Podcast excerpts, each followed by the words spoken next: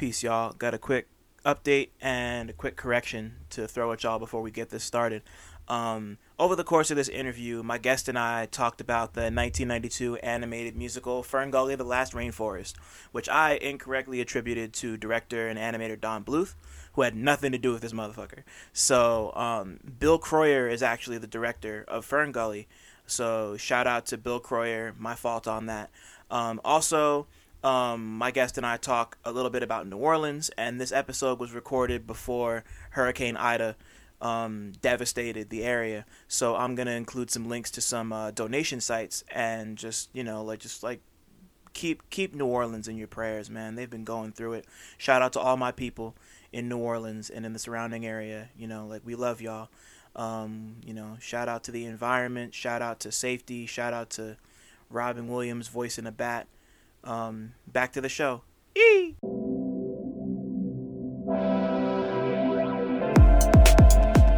What's good, y'all? My name is Dylan Green, and this is Real Notes, a space dedicated to blurring the cultural and artistic lines between rap and film. I'm here to chop it up with everyone from rappers and producers to journalists and video directors about their relationship to movies and how, if at all, film inspires their craft. My guest this week is Minnesota based rapper producer Pay for Love.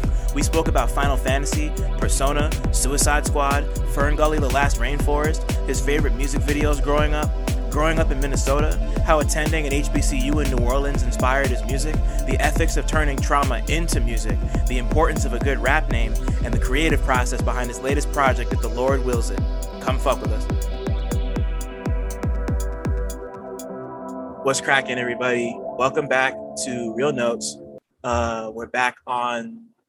We're back in the present, kind of, sort of, not really. But um, I want to say this is episode what? This is number twenty-five. I think yeah, this is gonna be number twenty-five.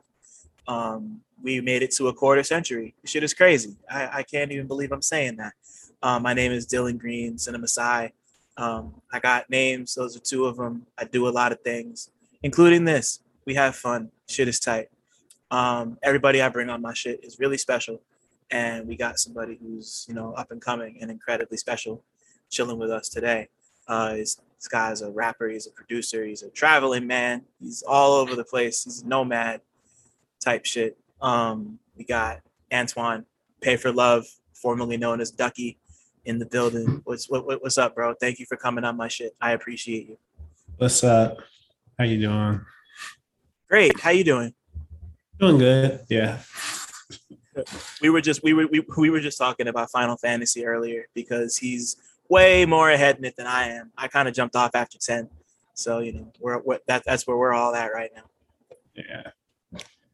Now, Final Fantasy is my stuff. Like, I, I don't know. I'm like, if I play a video game, it's like either Final Fantasy or it's like a fighting game. Like, those are my those are my things, really. Yeah. See, fi- see, fighting games. I'm all about a good fighting game. What's yeah. it, what's your what's your shit? So as of late, Soul Calibur Six has been my game. Um, mm. It's it's fun because like like I've been trying to play like 2D ones. The other one is Lethal League Blaze. That one's really crazy.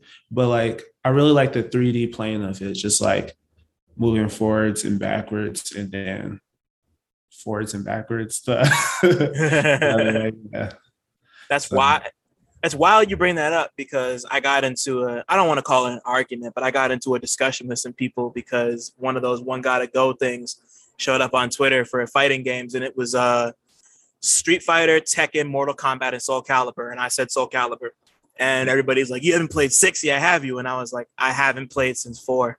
So uh-huh. I don't know if they like fixed anything up. Like, like I like the games. I loved two growing up, but like I uh I'm ignorant. I just haven't played six. So how is six? Is it cool? Because I'm hearing things. Yeah, I really like six. I think um I don't know. It's like easy to pick up, I think. At least for me, it was pretty easy to pick up. I only played three prior to 6 mm-hmm. and I only played that for like a couple months on the Xbox. So like I don't know, it was pretty easy to pick up. It was fun to play. Like I play with my girlfriend and it's real fun to play with her. I had a friend over the other day for the first time, and it was fun to play with him as well. So, I mean, I don't know. Like it's it's not like it doesn't feel weird to me. Like it doesn't feel clunky or anything. Like anything that I could complain about. Does it uh does Soul Calibur still do like the console exclusive characters or not? Because I know around like two, three, and four, they had console exclusive characters. Um, I want to say they do because they had um Geralt from The Witcher and 2B from Nier Automata. But mm, okay. I don't speaking of Nier Automata Nier Automata and uh 2B. 2B on Soul Calibur 6 is very fire. And then Nier Automata is a really cool game too. But yeah, I think those are console exclusives. I want to say they are, but I might be wrong. Mm-hmm. Yeah, Nier Automata is a game that um I know um I got a lot of friends who play Nier in games like that, and those are games I also haven't really tapped into. I've really been off like I've really been off the RPG thing for such a long time, and like I'm trying to find my way back in. So I feel like Nier might be a thing I might want to try at some point. I just had like either that or Monster Hunter, which is like kind of which is like it's an RPG, but it's a lot of other things too. But you know, I wanted really hard to get into Monster Hunter. Like I, I was like, oh, Monster Hunter looks awesome. Like this game looks amazing, and I never got into it. It was like I don't know what it was about it. It was very like I don't know. I can't describe it. It just didn't grab me like some other games do. Yeah, I get it because like it's it's really grindy, you know. Like in yeah. in a you know, like like that's part of the reason why I wasn't big on Persona when the series was like really popping earlier on. Like, I like, like once again, I had a roommate who was really into the I think the third one. Corey, I know you're listening. Correct me if I'm wrong, but I'm pretty sure it was the third one.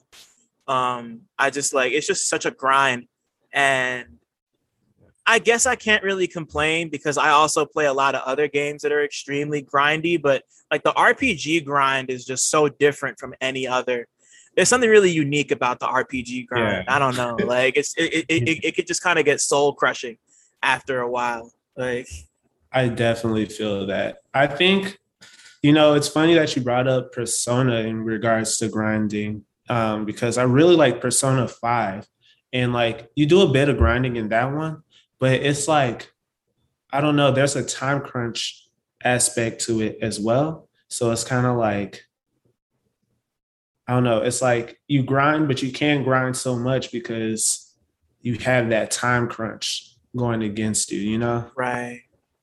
That's cool. I'm into that. And yeah, now that now that you mentioned it, I did hear that about Persona 5. Um and, and like I love the because with Persona, I love the way it looks. I love the soundtrack. I love the aesthetic. I love the story. I love everything about it. But I just haven't I'm like I just need to find an excuse to finally just say fuck it and go and play a game because like that's what I what I wanted to do was like kind of onboard myself with a uh, um Persona 4 Arena, the fighting game, the Arc Systems mm-hmm. shit, which I'm I'm not big on Arc Systems games, but I like them a lot. I love watching Arc Systems games, and then I play the Dragon Ball one every once in a while. But like, I just want to I'm gonna find my way in one of these days and finally like experience this. Like I, I, I can't remember the last time I devoted 60 hours to a game. You know, like I'm looking forward to coming back to 60 hour playtime type shit. Like that's gonna be fun. No, I feel you. Um, I'm trying to think what the last game I actually spent 60 hours on was. I think it was Final Fantasy 12, I think, but it might have been that I spent 30 hours. That they have like the fast forward feature, so I played it like fast forwarded. I don't know if they changed the time accordingly, but yeah, I think if they didn't, then I played 60 hours. I just didn't notice, but otherwise, I played 30. Yeah. I mean, you know that hap- that happens more often than I think we want to admit. You know, like I played yeah. 60, but it felt like 30 Mm-hmm. Like you know, you, like I started playing at eight and it's five a.m. now. Like yeah, that's, that's that that's just kind of like that's just kind of like par for the course when it comes to games. At least for me. Yeah, it used to be. That's definitely for me. Like Persona might be another one. I think I spent like 50 hours on Persona, but I was just like with Persona 5, I was just like playing. I'm like, wow, it feels like I'm spending a lot of time on this, but like it felt like like it was like one of those I look back and I see that I started playing at like noon and it's like midnight. Like it was like one of those types of things. Like, yeah. oh, it's, it's really dark outside. uh, that happened to me once while I was playing through Ghost of Tsushima. That's pro- that, that's probably the last game that I spent like well, that and I think uh Doom Eternal. Doom Eternal and Ghost of Tsushima are the last two games that I spent like an extensive amount of time with. I want to say I want to say, excuse me, by the time uh I finished my my Tsushima playthrough, it must have been like 10, 11, 12 hours, something crazy like that. Um, and I can't wait to dive back in because they just put out the director's cut. Um, and and I think there's Doom DLC that I haven't played yet. So those two things I'm gonna definitely spend a lot more time with. I'll probably have like 20 hours in them both by the time it's all said and done. Like like like that's gonna be fun, but you know. Yeah. Um Ghost of Tsushima is that like a Souls like? Uh, it looks like a Souls like, and it sounds like a Souls like, but I don't know if it's fits in that. It's uh, it's because because like because like Souls is is dark like is Dark Souls uh is Dark Souls a uh um a one and done like you die and you got to start the game over again or not? Because because I know Demon's Souls was like that but I don't. I haven't played Dark Souls specifically, so I don't okay. know. But I've played like other games from From Software. Oh, okay, gotcha, gotcha, yeah. gotcha. So I want to say like, like, like all I can say about Tsushima is that it's kind, it, like it's like an adventure game. It's mm-hmm. uh, it's it's it's open world, and there's not very many RPG elements to it like you can like you can like customize and equip your character with a whole bunch of different things but it's not really uh like like I really think the best way to describe it would be like action adventure, which isn't like the I like like I feel like those types of games don't really get made anymore because because like the um the, the other game Sekiro, which is sort of similar, like that one's that one's like Souls, yeah, like definitely. But but Ghost of Tsushima is definitely more I don't want to call it traditional, but it's more like in the mold of something like a like an Uncharted. You know, like it, it's kind of sort of in that vein. And um, it was it was devved by uh, Sucker Punch, the people who made Infamous. It's like Infamous. There we go. You ever play Infamous? Yeah, yeah, yeah, so, yeah. yeah. Yes, yeah. So it's, yeah, so it's a lot like Infamous, um, except obviously you don't have electric powers and you're just like a samurai running through Japan. And um, there's a there's a before we move on, there's a there's a customizable outfit that you can get that makes you look like, or, or, or it gives you the same color, uh, the color matchup as Sly Cooper, because really? Sucker Punch also for anybody listening, Sucker Punch also dev the Sly Cooper games. Yeah, it's um it, it's like a whole trophy you can get and everything. I forget what it's called, but like there's a specific hat, a specific scarf, a specific sword, and something else that you have to get, and then it's like boom, you're Sly Cooper. It's cute. That's so fire. I would love that. Bring back like, Sly Cooper. Yeah, really. Those were like my favorite games. Like from like third grade to like seventh grade. That's like my thing. That was my thing. So, those yeah. games, are the, those games are the best. They're just so much fun, so good to look at. Story's cute. Um, I'm really big on like the whole like animals as Bond villains thing they did. Just like really nice, good yeah. vibes, good fun. Yeah. Real funny too. Yeah, real funny. Like just like like, like I love stuff like that. It's like really like a, um, on that platformer type shit that uh, like they're kind of sort of coming back right now, but mm-hmm. not they're they're not as dominant as they once were. Like a game like Psychonauts, which I think just released last night out of the blue. It was supposed to come out Friday.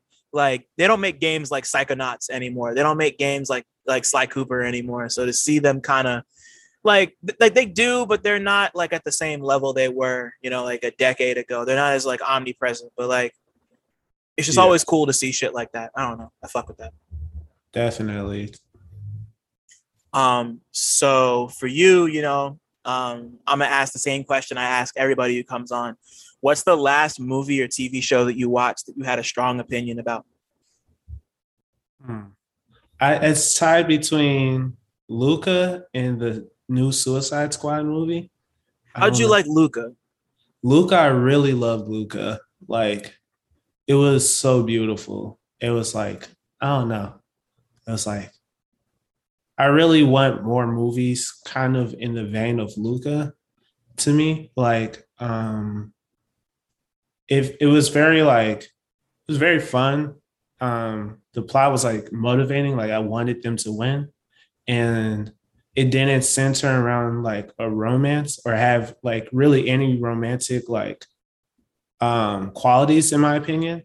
And i really like that for movies to like not always have like oh this is the romantic tension or like this oh. yeah i really like that they were able to make it motivating without doing something like that. So i, res- I, I yeah Sorry, I didn't mean to cut you off. Oh, no problem. Um, yeah, no, I love that. I have I haven't seen it yet, but I can say that Luca was the first movie I've seen in a long, or it was the first movie that like came out in a minute that I was really I was really like fascinated by the ad campaign for it because like the po- the poster I kept on seeing was of one of the kids like he's right above water, so hmm. like the half like half his body is himself or, or his human body, and then this, and then the, the lower half is the sea monster body. I'm like, that just looks so dope. Like and i love the art style and i'm big on pixar anyway. Is is is is this is luca pixar or is it just disney? I couldn't say. I feel like the lines become increasingly blurred these days. It's just oh, like definitely. it's like i don't know. Especially since disney owns pixar i thought. So yep, like they do. so it's like every Pixar movie is technically a Disney movie, but like, I yeah, it's weird. I don't know. I can yeah. Say. Yeah, cause, yeah, yeah, because you're right. Like every Pixar movie is a Disney movie, but not every Disney movie is a Pixar movie. Mm-hmm. And um, and yeah, nah, Luca, Luca is a Luca is a Pixar movie. Okay, just just had to make sure. But yeah, like I, yeah, like I really want to see it, and I've heard good things about it. It it just looks really cute.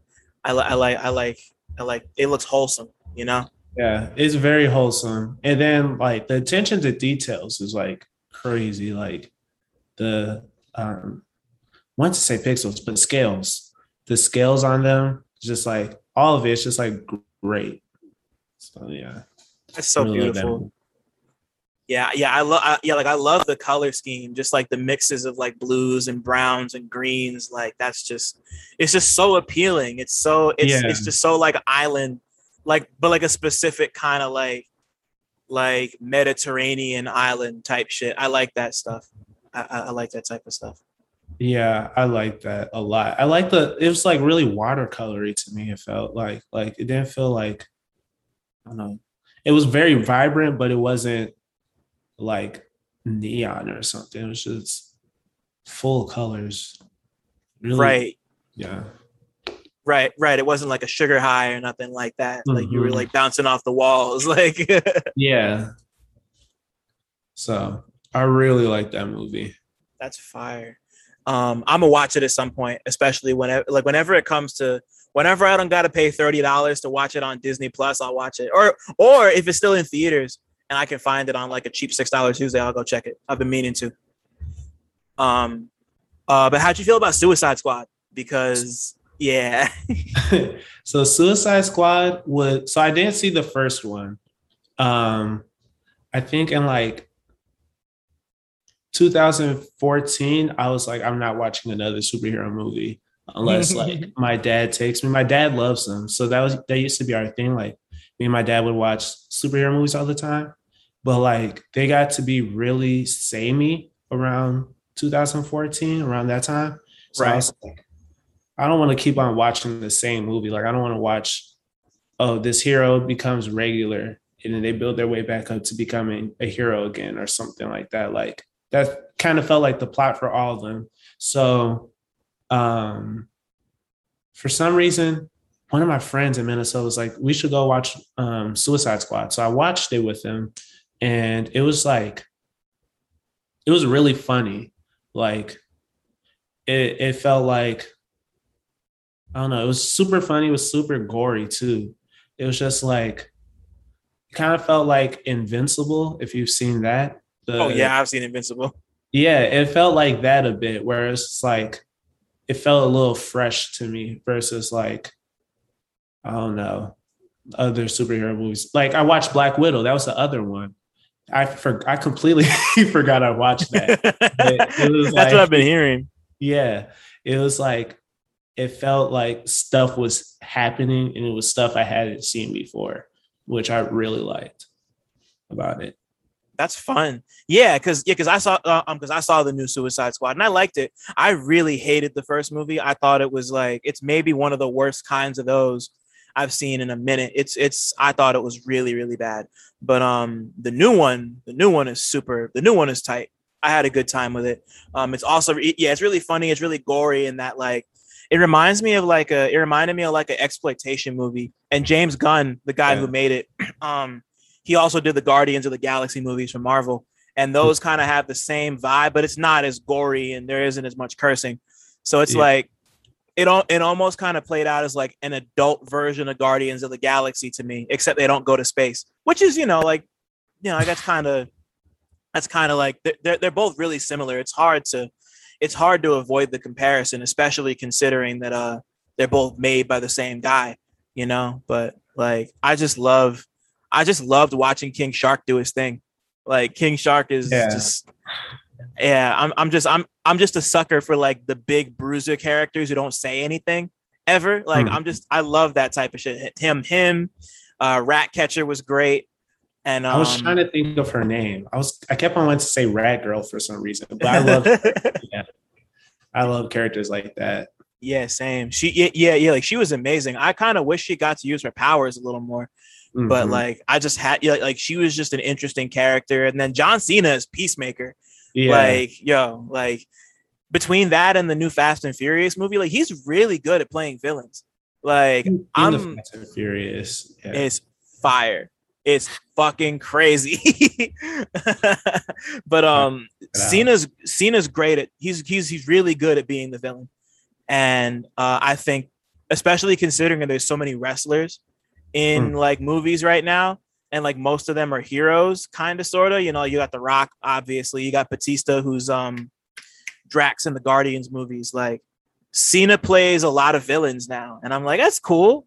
Like that's you know that's that's different, especially since he's not a villain when he's doing his John Cena shit with the WWE. Like he's always like the good guy. So it's fun to see him kind of break character a bit. Yeah, that is fun to see. Like I don't know. It was really fun to. It was funny how like like how righteous he was because like it was almost like he felt like he was playing the good guy anyways like and especially well in suicide squad specifically like it felt like right. he was playing the good guy and he was definitely not the good guy so yeah yeah you know like he yeah yeah like he's just very much like it's almost like uh he he's almost like what I feel a lot of people think Captain America is, just like that, like really aggressive, like peace at all costs, American interests at all costs type shit. Yeah. Like, and like he's like he's that, and that's evil. you know, yeah. like that's and I I appreciate any movie that kind of plays that ideology and perspective as like this is like not the best thing in the world you mm-hmm. know, and and like Cena did a great job of that. Like he didn't like make it too like heady or nothing like that, but it was just like, hey, like I've been the double agent this whole time, and like bing bang boom. Like I don't know why I said bing bang boom, but yeah. like, no, I feel it though. I definitely do. Yeah. Oh, yeah, yeah, yeah, yeah. That was a really good movie. I liked it a lot. Um, I uh yeah, I liked it a ton. Um, so for you, what's uh what um um what's the first movie experience you can remember having? Like it could be at the theater, your cousin's house, it could be like at Best Buy, like stumbling into the TVs in the back. Like what was your first movie experience you can remember? Um I you know, I listened to like like the podcast and I hear you ask this question every time and I'm like, let me think of what I'm to say. and I, I like, I still don't know which exactly one comes first, But the one that stuck with me each time was um, my grandpa. He used to take all the boys um, out to like movies and stuff. And at the time, it was just me and my little brother because we were the two oldest. And um, we went to go see Monster House when it first came out. Wow. Like opening day, yeah. so um I remember we started watching it. We got probably like 15 min- minutes at most into the movie. But like I got terrified because the mon- like the house was literally a monster. I'm like a little kid. It's just like it was too much. I was like, I can't do this. And he's like, come on, just give it a couple minutes. I'm like, no, like, yeah. So I think that's the one that stuck with me most. And I remember like rewatching it like maybe two or three years later, and I was like, this is scary. Like this shit tame. yeah. But as a kid, it was just like, why is this house so terrifying? Yeah. See, like I had a similar experience because I went to a friend's or, or um, a friend at the time. I was like really, really young, must have been in like elementary school or something. Um, a friend at the time was having a birthday party, and they all went to go see uh, the Angelina Jolie Tomb Raider when it first came out. Uh, mm-hmm. And I would, and like I refused to go because I was scared. Like I forget what I was scared of. It was either like I was scared of like what the movie trailers might show, or maybe I just like thought the movie was gonna be scary. I have no idea, honestly. But like I was just so terrified of showing up to that theater for some reason. Like I just wouldn't do it. And like the, and, and like a couple days later, people were like, Oh, like why weren't you there? Like why didn't you show up? And I'm like, I don't know. I was just but then like but then I think a little while after that we went to go see uh SWAT. Yeah, because they made a SWAT movie with um uh I think Colin Farrell and Jamie no, no, no, it wasn't Colin Farrell and Jamie Foxx because they did Miami Vice. I forget. But it was just like we saw the SWAT movie and I was like, oh yeah, this is fine. And uh my um and then there was another time where there I forget what movie I saw, but it was me, my sister, and my mother. And they played the trailer for the Zack Snyder Dawn of the Dead before whatever movie we saw. It was a kids movie, and they played the and like the, and like I'm not sure if you've seen that trailer or seen the movie, but the trailer is really fucking intense. And like they played the shit before a kids movie. So my mom was my, my mom was one of those parents like she called the theater and chewed them out for showing the trailer before a kids movie and like but like I remember not being super phased by it but that might it might have affected me more than I thought it did because I think that might have happened or I can't remember if it happened before or after the Tomb Raider thing but I'm just like putting the puzzle pieces together in my head but um but yeah no I feel you on like the being in the middle of a movie and like needing to leave like yeah. it was it was I get it. Much. I know like um growing up, this is another early like childhood movie thing was that my cousins, they were all like, well, except for one, they were all younger than me, but they loved horror movies. And I could not stand horror movies at all. Like they're just terrifying to me. I had like nightmares. I saw like I would imagine the stuff during the day and everything, like any noise, scary. It's too much. So, right. so like they would always try to make me watch it. They'd be like, "It's supposed to be scary. Like, just just check it out. Just stop covering your eyes. What are you covering your eyes for?" I'm oh, like, man. "This is scary." So like, it like it got to the point where I was like, I couldn't even watch trailers. Like going back to what you were talking about, like trailers for scary movies. I would literally like change the channel, like or like cover my eyes because I was like, it was I couldn't stand them. I feel it. I feel it. It like I like like I feel I feel like I kind of I love horror movies, especially now. I hmm. wasn't like in love with them a bunch when I was younger, but like there was just one time and I just it was that was it. Uh, I, I was like I love this yeah. shit. But like but no, I get it. Like there was just something about the experience of like going through that that's just like it's, it's just it's just a lot and then like yeah you can't stop thinking about it and those thoughts turn into nightmares i get it yeah i get it, it so oh, that, shit, yeah. that shit really is a lot scary movies are just not my thing i try and watch them my girlfriend loves horror movies so like I'll try and watch them sometimes. Like I remember on her birthday, it too came out, like it chapter two, and we went to go see that at the theater, and like literally there were so many jump scares that like it was outrageous. I couldn't, I could not do it. Like I was like, I didn't even watch the movie. I was like under the cover like the whole time. Damn. And then like the one time, like I was like, okay, it's fine. Like there's nothing going on. I pulled the cover down, and then there was another jump scare. I was like, I jumped and like you know how like you get a cramp in your leg from like moving too. uh huh. Yeah. I had that at the movie theater. It was so embarrassing. Oh. But it was, yeah. Scary movies could be a lot. yeah, totally. Yeah, no, they're yeah, they're definitely a visceral experience, which I th- which I which is I think why people love them so much. But because you mentioned, I'm curious. Um, when was your girlfriend born? Because my girlfriend and I also saw it it, it part two for her birthday. Uh, September 6th. Okay. Wow. So my girlfriend was born September 12th. That's crazy. Ah, yeah. and our anniversary is on the 6th. That's so crazy. Wow. wow. Um, yeah, yeah, yeah. Cause yeah, because I specifically remember we went to go see it and she was she she didn't really like it very much.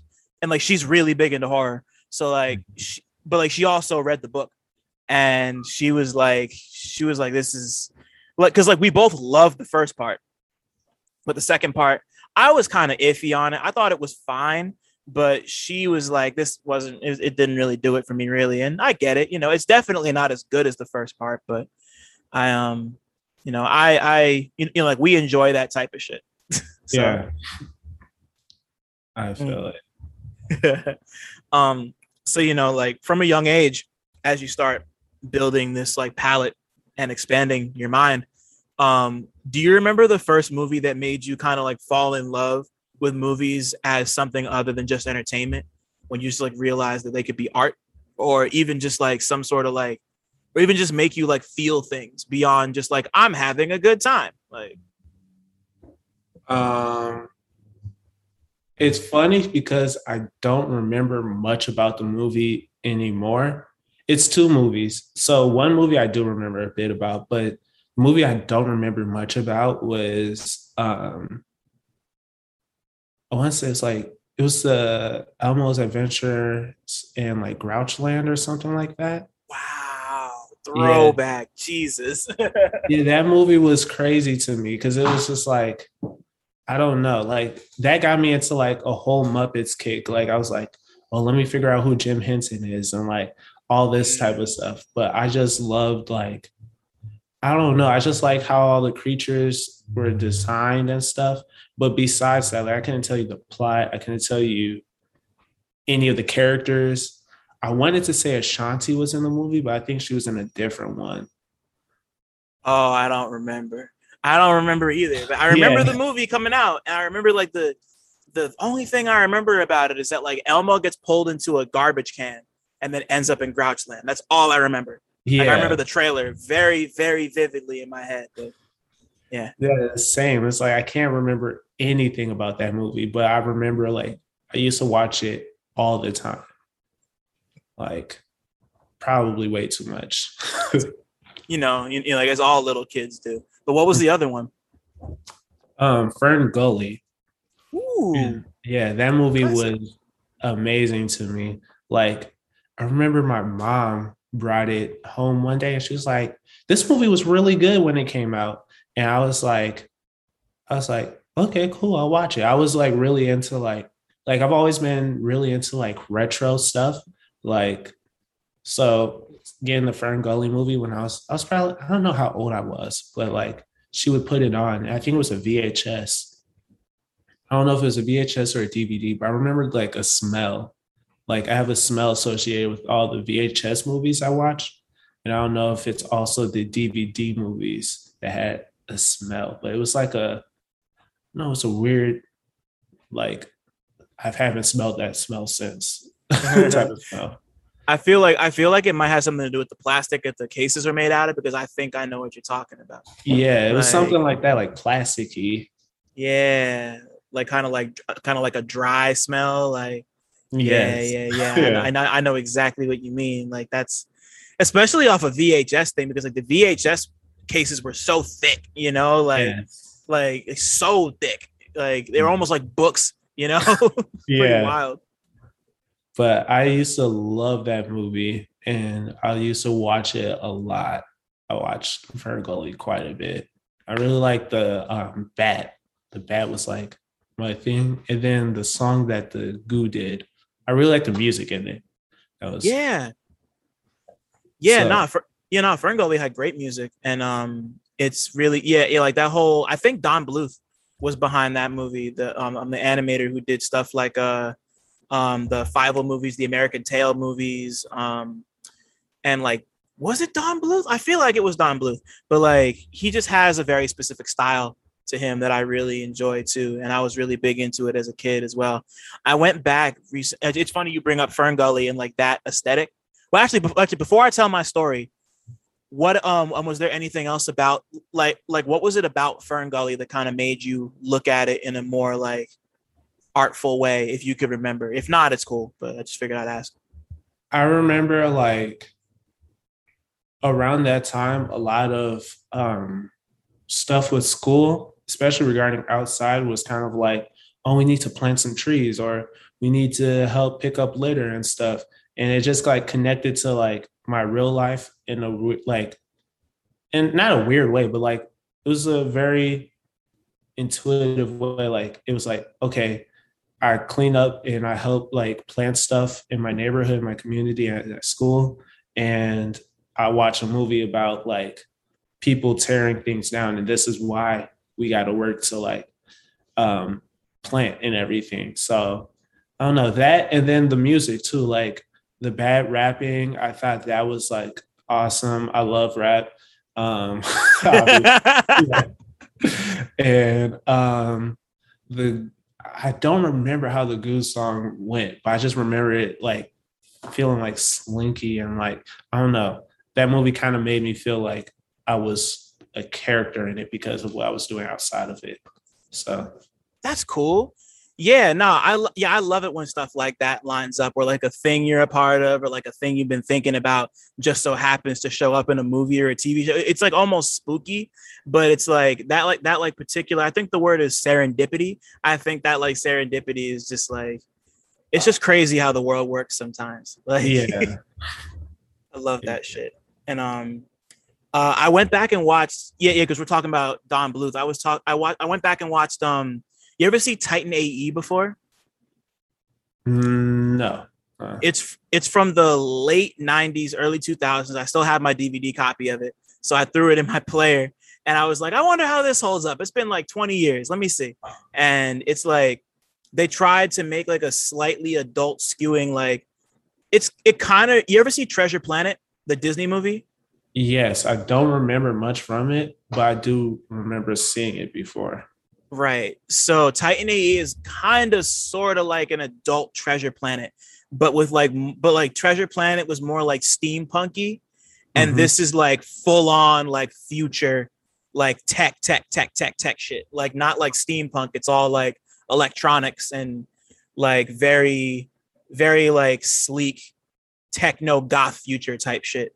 And like this, uh, it's like this guy has this like map is like holographic map in the palm of his hand that's supposed to take them to uh because the earth was destroyed. And he has this map in his hand that's supposed to take him to a ship that will help to like create a sustainable environment for the next planet for humanity to live on. And like he's a pirate and he joins up with a bunch of other pirates just stuff happens and i don't want to spoil it because i think people should go back and watch it. It's actually kind of cool I, I I thought it I thought it held up a little better than I was. It's kind of corny, but it, like in that like early in that like late 90s early 2000s kind of way because like the soundtrack is all like new metal and like it, it's it's really a movie of its time but mm. um i don't know like i think that i think that don bluth it, it was interesting to see that don bluth aesthetic kind of put on something that wasn't like woodsy with creatures like like like Fern Gully or an American Tail, or he's done a bunch of things I could sit here and list, but like it was cool to see that it was cool to see that aesthetic put on like something a little more futuristic. And um I feel like people don't really appreciate adult animation the way that it needs to be. And that was definitely a movie that was skewing more towards like like preteens and adults than it was like kids. And mm. I res- I respected that a lot. Yeah, adult animation is like a weird space because it's like I don't know, there's not a lot of avenues for it to be like um I'm trying to think of the word. It's like novel, I guess. Like mm-hmm. stuff is kind of like I don't know. It feels a lot. A lot of adult animation to me feels almost like sitcoms, except animated. Like right. It doesn't always feel like they do all that they can do with it.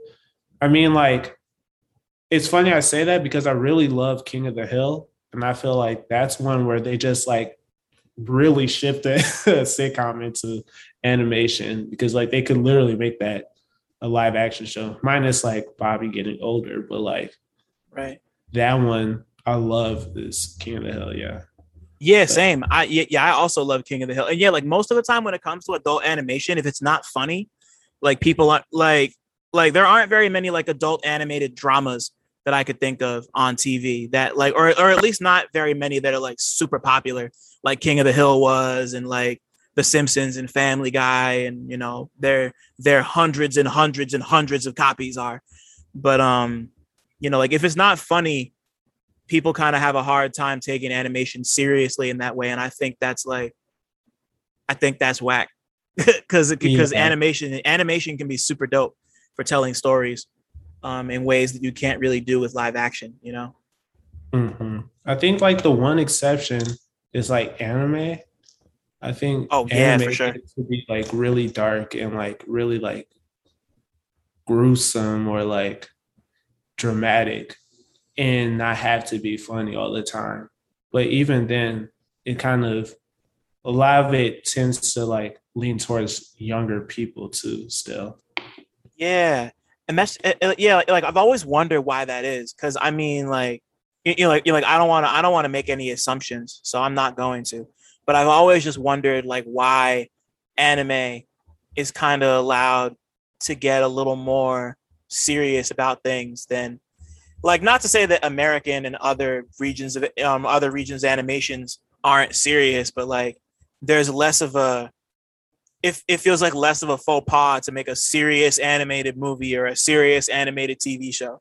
You know, yeah. like and, and I and I wonder why anime in particular is not not to get away with it, but like why it doesn't really come up as like a, oh like this is too serious, you know? Like this it, it should be like it should be like everyone just like everyone's kawaii all the time, you know, like that's yeah. I definitely get that. I don't. I, I wonder why too, because that is like it's a weird distinction for it to just be like, oh, it's just Japanese animation gets to be serious. It doesn't make much sense outside of like, I don't know, don't want to just guess. So exactly, yeah, yeah. It's like doesn't I don't know. It's weird. No, no, no. Yeah, it's it's it's it's really weird. But like, but like that's also part of what makes it so interesting. You know. Mm-hmm. So, um, so yeah, let's jump tracks real quick. Um, as you were growing up, like when did you first fall in love with music? It doesn't even necessarily need to be rap, but it, it can be if you want. But like music in general, like when did that first like hit you? Um, the first song that I was like, oh, this is this is it.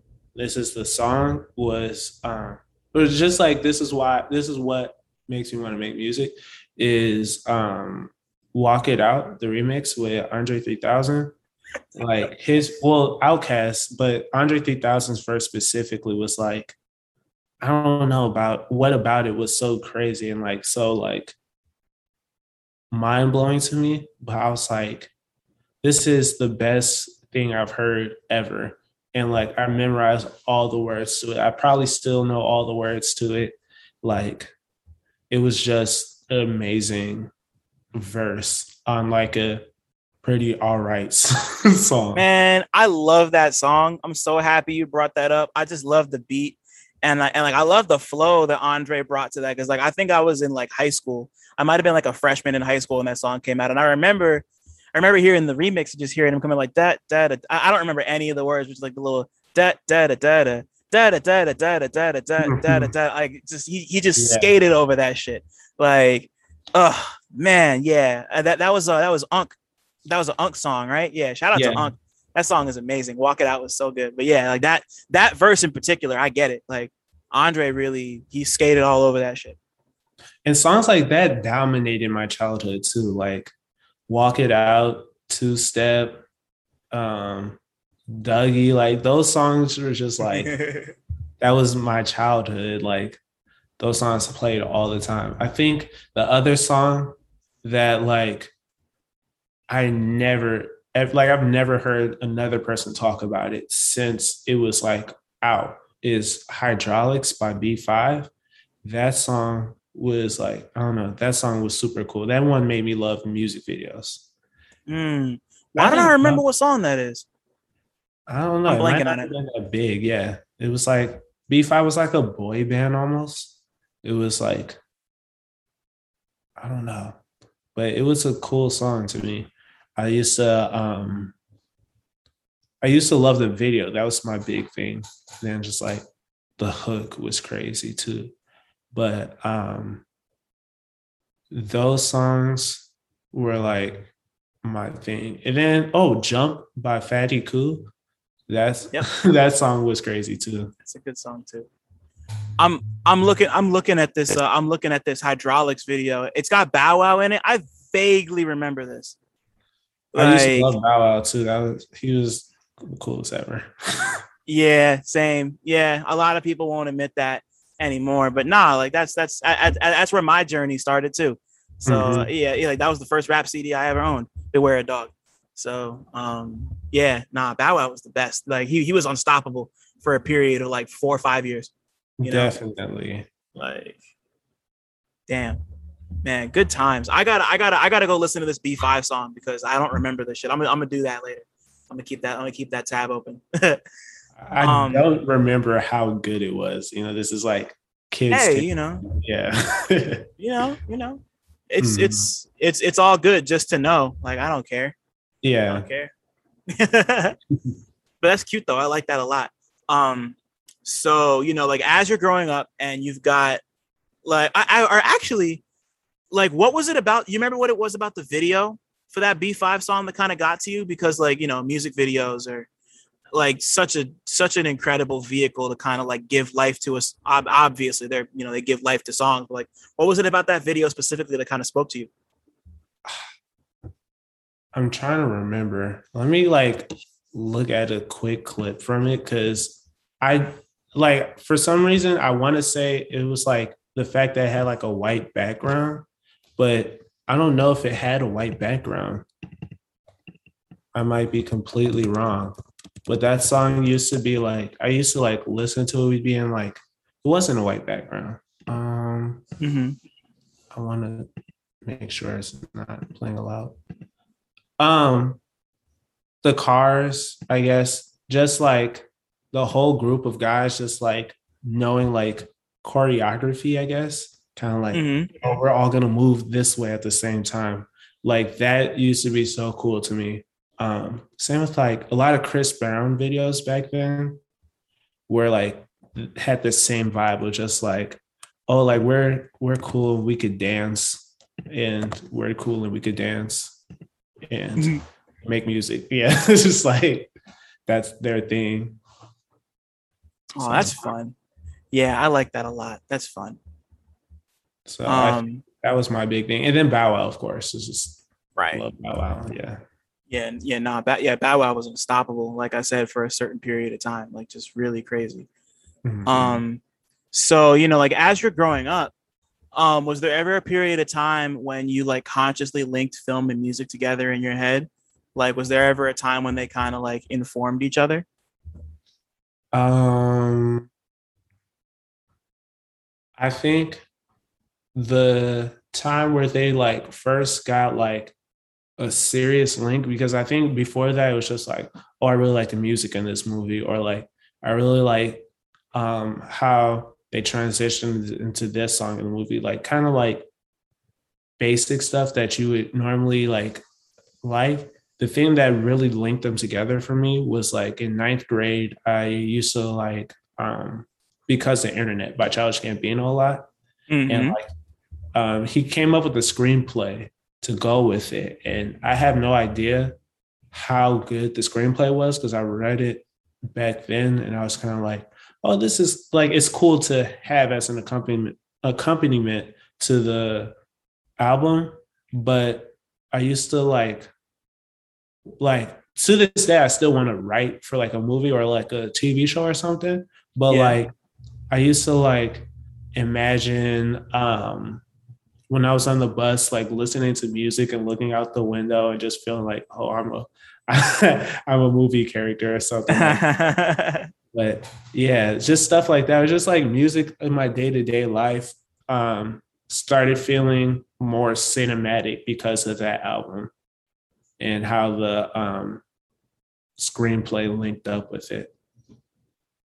So I feel like I feel like that was a watershed moment for a lot of people. And you know, with good reason. It was it was really like I can't think of a rap project that really did something like that before it. And I remember when I was like yeah, yeah, like I was really big on it when it first came out too. Uh, I was also really big on the short film he did, uh, clapping for the wrong reasons. That was it. Like, like it was kind of like it, like it followed the boy character, but it wasn't like directly tied to the album in any way. Or, I mean, I guess it kind of sort of was, but not really. Like, there was just uh, yeah, he like you know, like he really just tried to take that like cinematic experience like to the next level on a rap album and i and like and like i still really love that album to this day like yeah. that album holds a very special place in my heart um, because of that.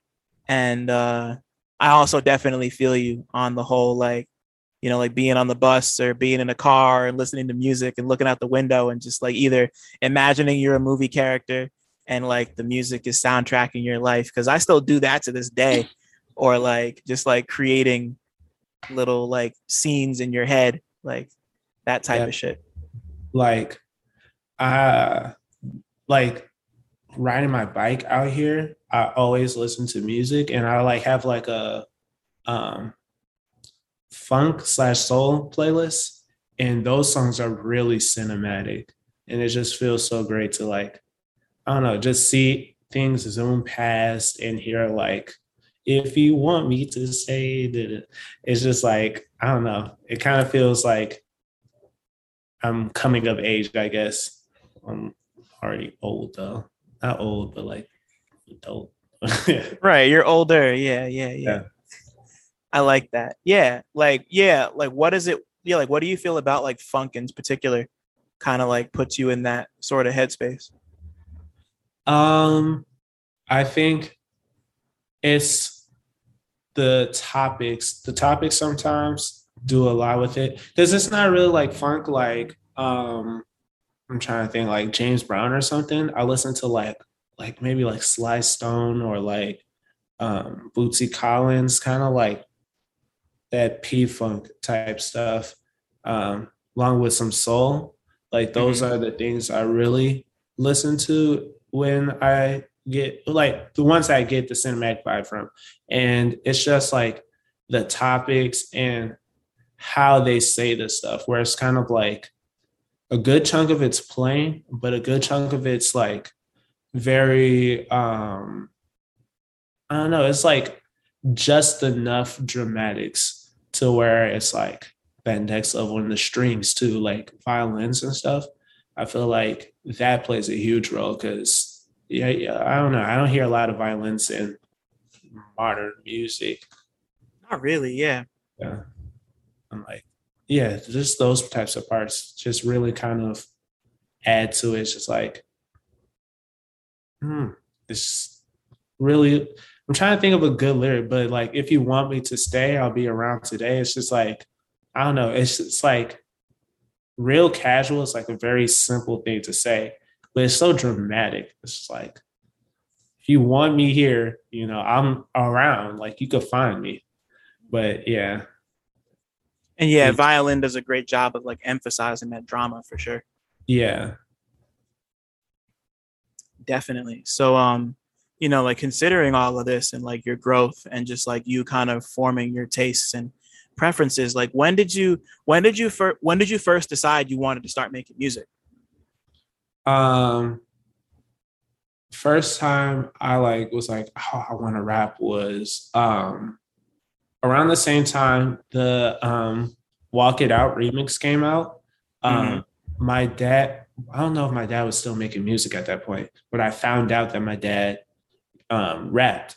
And I was mm like, oh, mm. this is cool. Like my dad raps, like I could be a rapper too. And um hearing that song in conjunction, like I used to like freestyle a lot around my like um townhouse complex like we were just like just walking around freestyling by myself like i don't know i just wanted to be a rapper back then. So, yeah. wow. yeah. Like and and and you know like from there like what and and like when did you actually like start doing it? Um when I actually started taking it like very serious was in um, I want to say like either eighth grade or ninth grade around that time. Um, a girl I was talking to showed me Kanye West, and it's it's weird to say that because it's like Kanye West was played all the time, like in my childhood. Like there was so much Kanye West music in my childhood that I should have known who he was. But she was like, Do you know Kanye West? Do you like Kanye West? I'm like, Who's that? and she played him. And I was just like, It's like, ah, this is crazy. Cause like, I don't know, a lot of radio rap kind of leans on like really street stuff and like really like um I don't know, like a lot of aggression, a lot of like um mainstream fun, I guess, like parties, that type of stuff. But I wasn't yeah. ever that type of guy. But Kanye kind of felt like, oh, I can make like rap music that was very um that was kind of in the middle because the other person who I really listened to at that time was Lupe Fiasco. Right. And Lupe Fiasco was like the opposite of that. So it was kind of like, well, I'm not quite Lupe Fiasco like where I'm like, um, just no fun. Like, well, not that Lupe Fiasco is no fun, but kind of like no mainstream fun. I guess this is the best way to describe it. But I'm not quite like Trinidad James or 2 Chainz or something like that. Right. So Kanye was kind of that middle point for me where it's like, oh, I can make like really artsy rap and it could still be entertaining to a lot of people. I could talk about like serious topics, but not be like overwhelming. That's what Lupe felt like sometimes was just like, this is really cool that you rap like this, but it's a bit overwhelming. Right. Yeah. You know, he's, he's, he, yeah, he kind of had that command that could be really intimidating. Like you even listen to a song like, like I got your gold watch. It's like, whoa, mm-hmm. like it, like that can be kind of, yeah, it can be a lot, but no, yeah, yeah, I, yeah, I feel like Kanye definitely yeah, nah, Kanye definitely had that middle ground part covered for a good long while. And yeah. he and he, he he was just really unapologetic about the way he went about making his music. And mm-hmm. that's really inspiring. I feel it. Yeah. It's like I don't know. I didn't expect to mention Kanye today, but like I watched a Kanye interview a couple weeks ago at this point, but um, one of the things he was like, he's like, people are scared to say like I went to the club and like I spent all this money on like drinks and a section and everything, and then no girls came to talk to me. And I was like, you know, for good reason, but like it's funny because that's kind of like how his music is. And I think that's what brings a lot of people to him. Right. Yeah, yeah. He could be really raw in a way that was like not super wild like it is now. yeah. But like, yeah, yeah, like there was definitely that period of time where it's just, you know, he just had it like that. And yeah. he kind of had the world. He still has the world in his hand, but mm-hmm. he was, you know, like that run from um college dropout to late registration to graduation, even up to, you know, like for me personally, it would even go up to 808s. I'm not a big MBDTF fan. A lot of people are. I'm not. But um, really, not really. Like it, it's just like like I like it, but I don't re- like people call it his best album ever, and I'm like, nah, not not not the best one ever. Like like like I appreciate his place in his discography and how important it is to mm-hmm. both both like the culture and to people at large. But to me, it's not my favorite.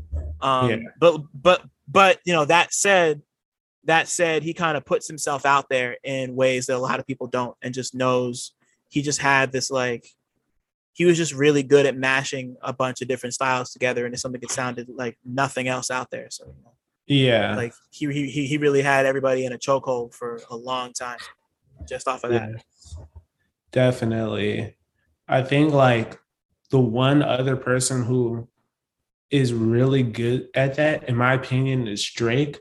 I feel like Drake is amazing at like taking like a day to day thing and making it like a bigger thing than it probably could be.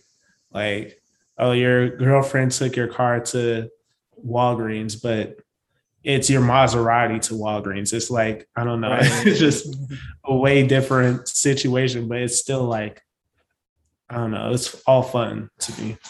Yeah, Drake Drake texting Kanye's address this past week really feels like something like like like that feels like a Drake lyric to me. Like the fact that that happened, that feels like yeah. something that he would just like mention in a song as like a joke, you know. and and now it's like a real thing that happened. So it's crazy that we're just talking about Drake and Kanye at the same time right uh, now. Uh, yeah, that shit is that, that shit is so wild. Yeah, so. Yeah. like so um so so before I get into some specific songs and uh, some specific projects with you, there's one thing that I've always been curious about since I first kind of got put onto you, maybe like a year and change ago. Like, it's so so if I understand correctly, you're from Minneapolis, right? Sort of. I'm from St. Paul. Minneapolis okay. is like the sister cities, Twin Cities. I gotcha. say I like okay. Minneapolis is easy to like remember, but right. I'm from St. Paul. Okay. Okay, so you're from Minnesota. Yeah. And you also spend quite a bit of time in New Orleans, I believe, too, right? Yes. So um what's your relationship like with both of those cities and why if you don't mind me asking, I feel like that might be a bit personal, like why like why why why do you travel between Minneapolis and um, New Orleans so much? Um, so I think, hmm.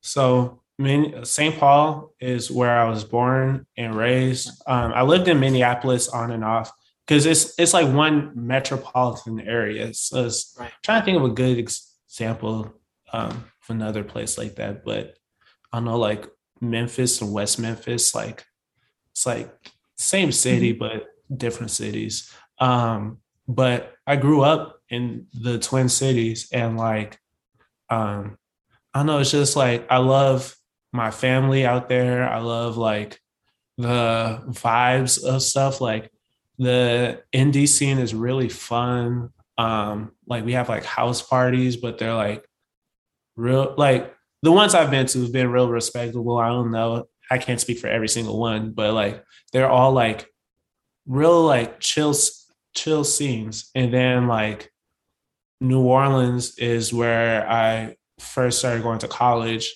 Xavier.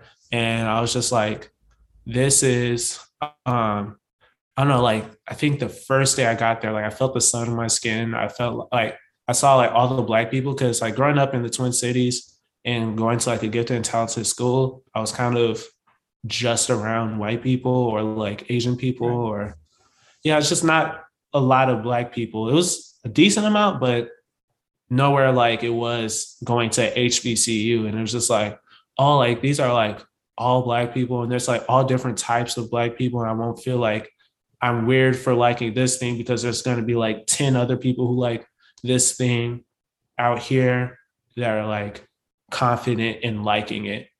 Um, and that's what I really liked about New Orleans, and that's what I still like about the city.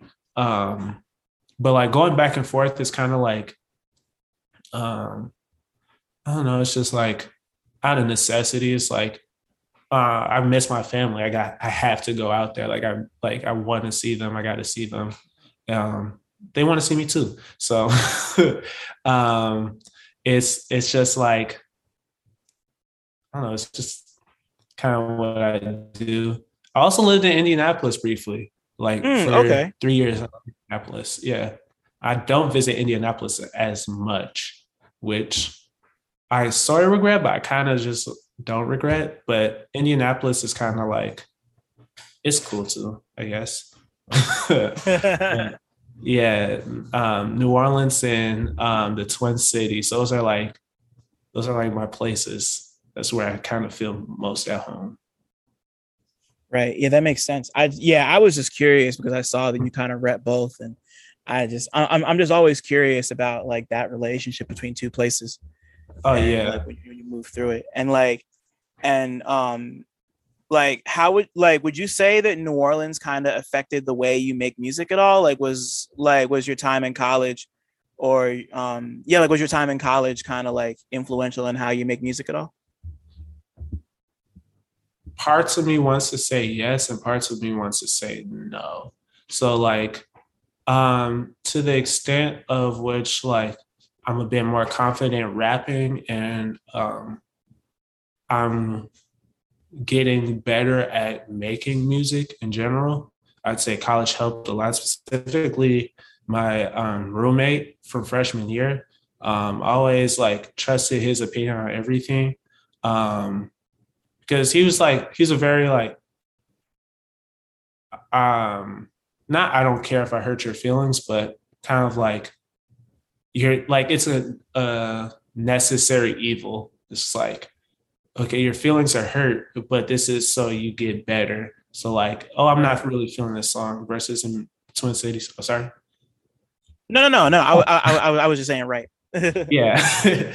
um, yeah. And the like in the Twin Cities, um, besides like a couple friends, I didn't really have that like, oh, this isn't good. Like, oh, this this is like, like I know you can do better than that. And like the friends who were able to tell me, I know you could do better than that in the Twin Cities are the friends that I still have in the Twin Cities. But kind of like connections fall off because it's like, I don't know. You just kind of learn to like see like, okay, this person's just saying yes because they don't want to deal with the possible fallout of me saying like me being like why or like not really agreeing with it but this uh, this is off track but going back to the college yeah.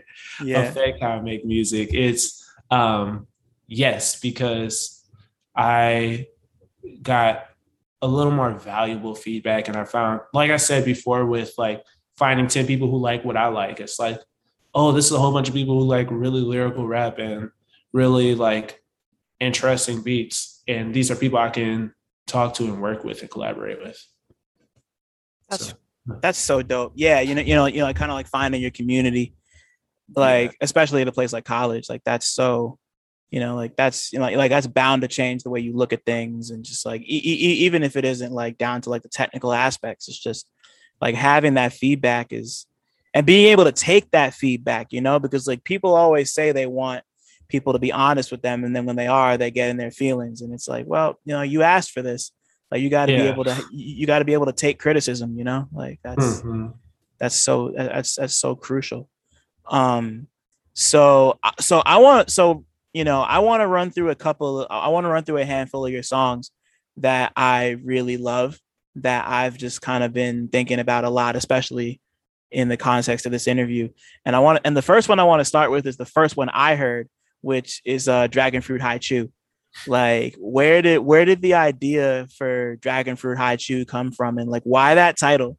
Because that's such a specific flavor of Hi-Chew. Like um so with Dragon Fruit Hi-Chew, I um I was like messing around with like different um samples and stuff and I found like a chop I really liked, and um, the like my thing with samples is like I like to stretch them to their limits, or and not well, yeah, just stretch them to their limits, pitch them up, pitch them down, like really like see how does this piece of music sound when it's not this piece of music anymore.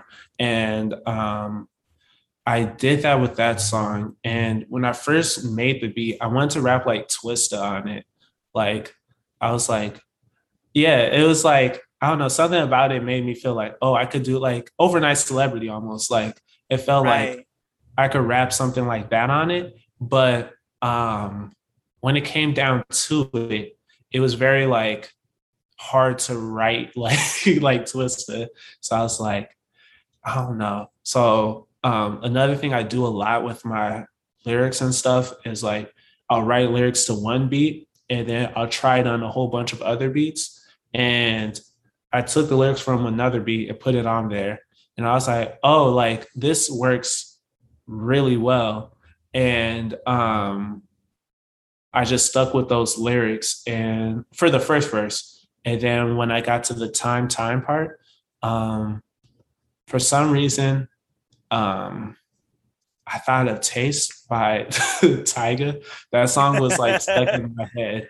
And I was like, how can I like I love taking like inspiration. That's another thing I like about Drake specifically. It's like he'll take some lyrics and like kind of, like he'll make something that's not his his thing.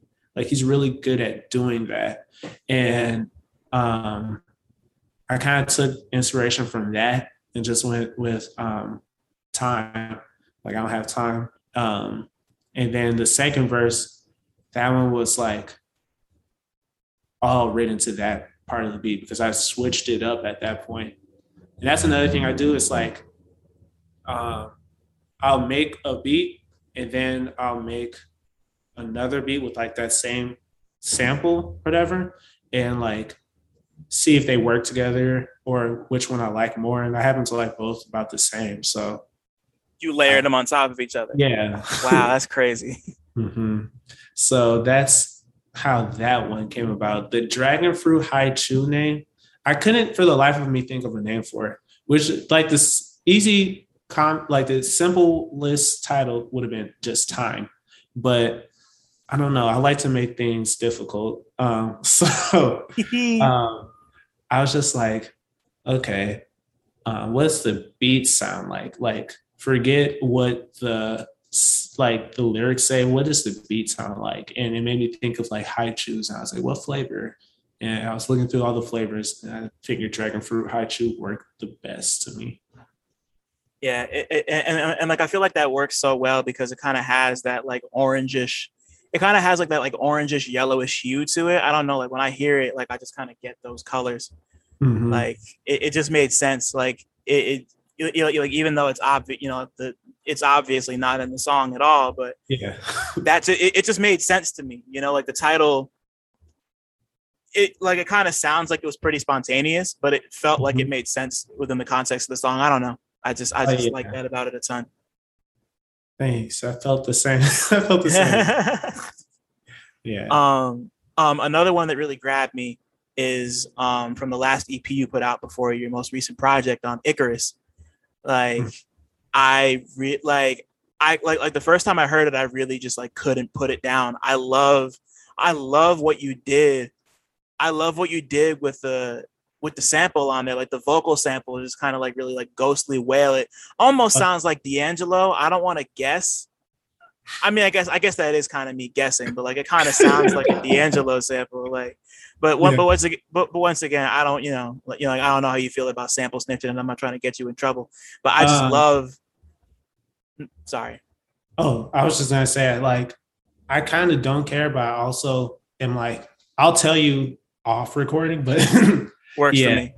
Mm-hmm. But yeah, but just like the song, like, talk to me like about like where the idea of you know just like this character, like this and, and, you know like like the content of the song does kind of remind me of like flying too close to the sun in that sense so like talk to me about putting that song together because i really just love the way it sounds and feels uh, so with that song i think a big chunk of it was kind of like um, the sample um, i was just like searching through like my thing with finding samples is like I don't really crate dig because I don't have a vinyl player, so I can't like actually grab vinyls and listen to them. So I kind of just YouTube dig. So like I'll click on one video and then I'll scroll to like the bottom of the recommendations and then I'll click on another one and keep on doing that until I find a song that like I haven't heard that heard before or like I hear and I'm like, oh, this would be cool to sample. Um, so I did that with that song and um, it was just like I really love like um when artists do like weird things on songs. I don't know how to describe it, but like another example is like Otis by Kanye West. Like on Try a Little Tenderness, um, I feel comfortable sample snitching because like he had to get that cleared. But um, right, yeah, like yeah. that that's that's different. Like that's like a really recognizable. He's Kanye. Like fuck it. Yeah. So like with that one, like Otis, like Otis Redding really said, not, not, not, not, not. And I, this whole time I thought it was just like a chop, but like he literally did that on the song. Yeah. And, um, I just love things like that where it's just like artists just like playing with their voice and like going all over the place with it. And that's what um, the person I sampled did on that song. So like I just played with the um, pitch, timing, and everything of it a whole bunch. And then I threw the drums on. And this is another example of me taking lyrics from another song. Um, because that song's from the same project as Dragon Fruit Hi-Chew. Mm-hmm. It is. And um, take the lyrics from one song, put on the other song. And sometimes I would take like the last part of the lyrics off and switch it with another part because yeah. it did a little bit a little bit more fitting for like either the flow or the um lyrics, like the words.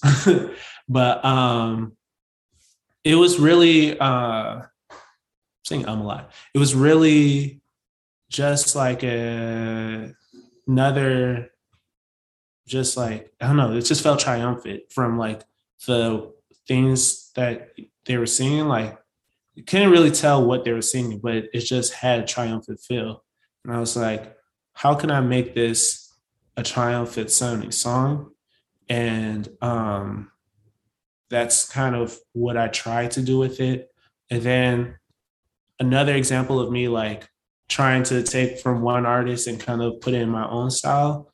I don't know what the song's called, but it has the Jadakiss and I think Styles P on it.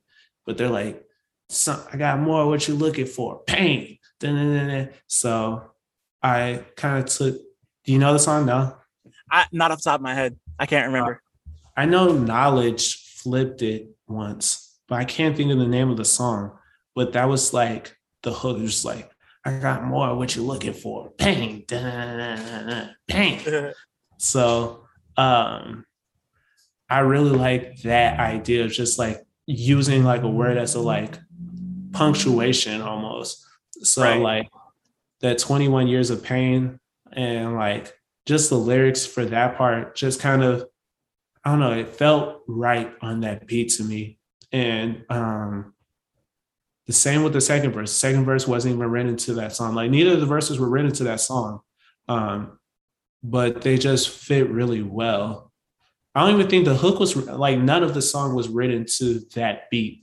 but it just all like worked out well. I think um I don't know, I just loved how the pain was on there. Like uh, it, it was just like I don't know, just kind of back into what I was saying before. It's just uh, taking from one one like taking from one inspiration and adding it to the other, and then going back to like the name of Icarus. It's just going that one actually references the lyrics because I'm trying. I can't remember the exact lyrics for some reason.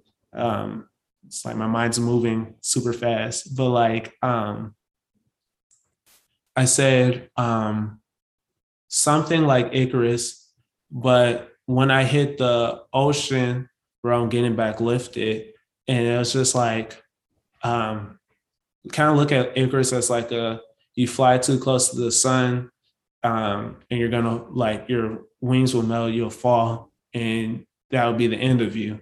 But I kind of want to take on the name of Icarus, but kind of flip it into a way where it's like, okay, I'm going to be the um, exception. Like, if I reach my highest and I fall, I'm going to get back up and I'm going to keep on trying and I'm gonna get to where I want to be. Because in the end, like that was what the whole story of Icarus was about. Was like mm-hmm. he's trying to get out of the prison or jail that he was in, and he flew too close to the sun because he didn't listen to his dad, and he fell, and then he died, and that was it. But his thing wasn't trying to go too close to the sun. His thing was trying to get to safety or to his next spot, and that's kind of what I wanted from the lyrics. It's just like, this is what I want to do. And instead of being like the tragic ending, I want to be the triumphant ending. Right. Yeah. And I feel like the song feels pretty triumphant in that way. And I love what you said about just like, like I love the song just kind of being made up of like bits and pieces that weren't necessarily related to each other. I love when people put music together like that. It's just and and, and like for you to say that like the song sounds like it was it's it's it sounds like you put it together as all like one cohesive thing. So that's pretty impressive that you were able to kind of like harness all of that but make it seem like you did it all in one fell swoop. So that's dope. Thank you. Cohesion's like my thing. Like i think like i i like showing my music to people outside of like the internet even on the internet a lot of people say like my songs or like my projects are really short, but like I really would rather a short song or short project than a like confused one. Right. And that's always been my biggest thing is like how can I make this as cohesive and as like fluid as possible? Right. So. And and you know and like, and like that cohesion and fluidity makes the project move faster. Like you know you, you know like i like, like i have to say that you do kind of you do kind of drop short projects but like it doesn't it's not like it's not like they're uh they don't feel like they're lacking for substance. They just feel like you put like the song ran the course it needed to run. It's no it's not it's just as long as it needs to be you know? Like it's not like you made it like a it's not like you made it like a 45 second snippet because you're like on some other shit. Or like yeah. it's not like it's like five minutes long because you just like really like the way the beat sounded at the end. Like there's like everything feels as long as it needs to feel you know? Or or as long as it needs to be rather like. That's one thing i like about PinkPantheress. I don't know if you've gotten i do. I'm yes. fucking with PinkPantheress for sure. Pink panthers is amazing and like it feels like um, she has that same philosophy about her music where it's just like, okay, this song is really short, but like you listen to the lyrics and you're like, oh, this is crazy. Like, break it off. Like, I listened to that one for months without like even realizing, like, oh, this isn't like a fun song. Like, it's kind of like, like she's kind of upset about like not being loved in the way that she needs to be. So it, that's what I love about her stuff. It's just like similar to what I love about my own music. It's just, yeah. But nah, but nah, shout out to PinkPantheress because PinkPantheress is amazing. I just got put on pretty recently within the last couple months. She's super dope. Um, and the last the last single song of yours I want to talk about is uh, um, Eddie Murphy from um, If the Lord Wills It. Like, like that's another one. That, like when I heard it, I really just couldn't put it down. And it's uh and just like the way the beat skips and the way you kind of just like find your way like like the way you kind of find like move through the cracks in it is mm-hmm. just really really alluring to me. So like what so like talk to me about making Eddie Murphy. And uh yeah, just talk to me about that. Um so that one that one was it has a very long journey because I first made the beat for it when I was working on the If the Lord Wills It project with like Dragon Fruit Hi-Chew Icarus. So that's like almost a year ago that I was working on just the beat for that. And the beat had like these real like trappy no, they first had house housey drums, like I was mm-hmm. trying to do like a house sound on it and I didn't execute well. So um, I was like, okay, this beat's not good. Instead of like trying to do different drums, I just kind of interpreted it as the beat wasn't good itself. So I just kind of like let that one sit and work on the other songs that were better. And um, I came back to it like when I was working on If the Lord Wills It. And I was like, wait, beats are actually like cool chops. Like, because um, it sounds like there's like a bunch of drums and everything on there that like I added, but it was literally just the chops and a kick. Like I just added a kick drum to that besides the chops that I did. And it it was like I don't know. It was just like something about it kind of felt like triumph and that's what i've been attracted to recently and like how i um, pick beats. It's like not even triumph but like motivation. Like it makes me think of like um jeezy or something like that where it's just like very like okay like get it out the mud like let's do this. Let's get stuff done. And um uh, yeah, that was just like how the beat itself came across. It was just like, okay, I don't like these housey drums, so let me take out all the drums. And oh, this chop is really cool. Let me like figure out where to put a kick on there because I still want there to be like the like punch of a like a kick, like the bass. And that's really where I got that part from. And then like I remember I was riding my bike one day, and this was like I think this was before I revisited that beat because I was looking for lyrics. I mean, looking for a beat for those lyrics, but like the first few lyrics on that song, like it was helicopters in my hometown, barricades getting mowed down. Um, that type of stuff was just very like, um, I don't know, like, I mean, if you're on the internet, you know, like what's been going on in um, Minneapolis or what had been going on in Minneapolis. So I was just riding my bike and I was thinking about that. And I was writing those lyrics and then like thinking about like what else happens there. And um just like the lyrics started adding on. I got like the first four bars, I think, on the bike. Um I had to keep on repeating them in my head because like I didn't want to take out my phone on my back and get right, right, right. Yeah. So like I was repeating those lyrics. I might have even stopped my bike. I don't think I stopped my bike. I think I went to Whole Foods. Whole Foods like a couple blocks from my place at the time. So um yeah, I just like had those lyrics. I came home, I was looking for a beat. So I found that beat and I didn't like the drums. So I took the drums off and it worked really well.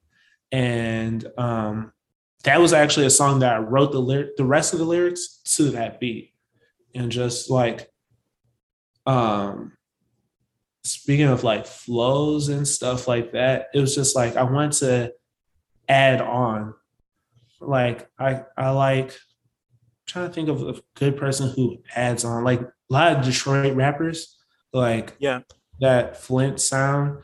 It's kind of like you say your lyric, then you kind of add on to that lyric, and then you kind of add on to that. Yeah, like punching in, punching in. Yeah. Yeah.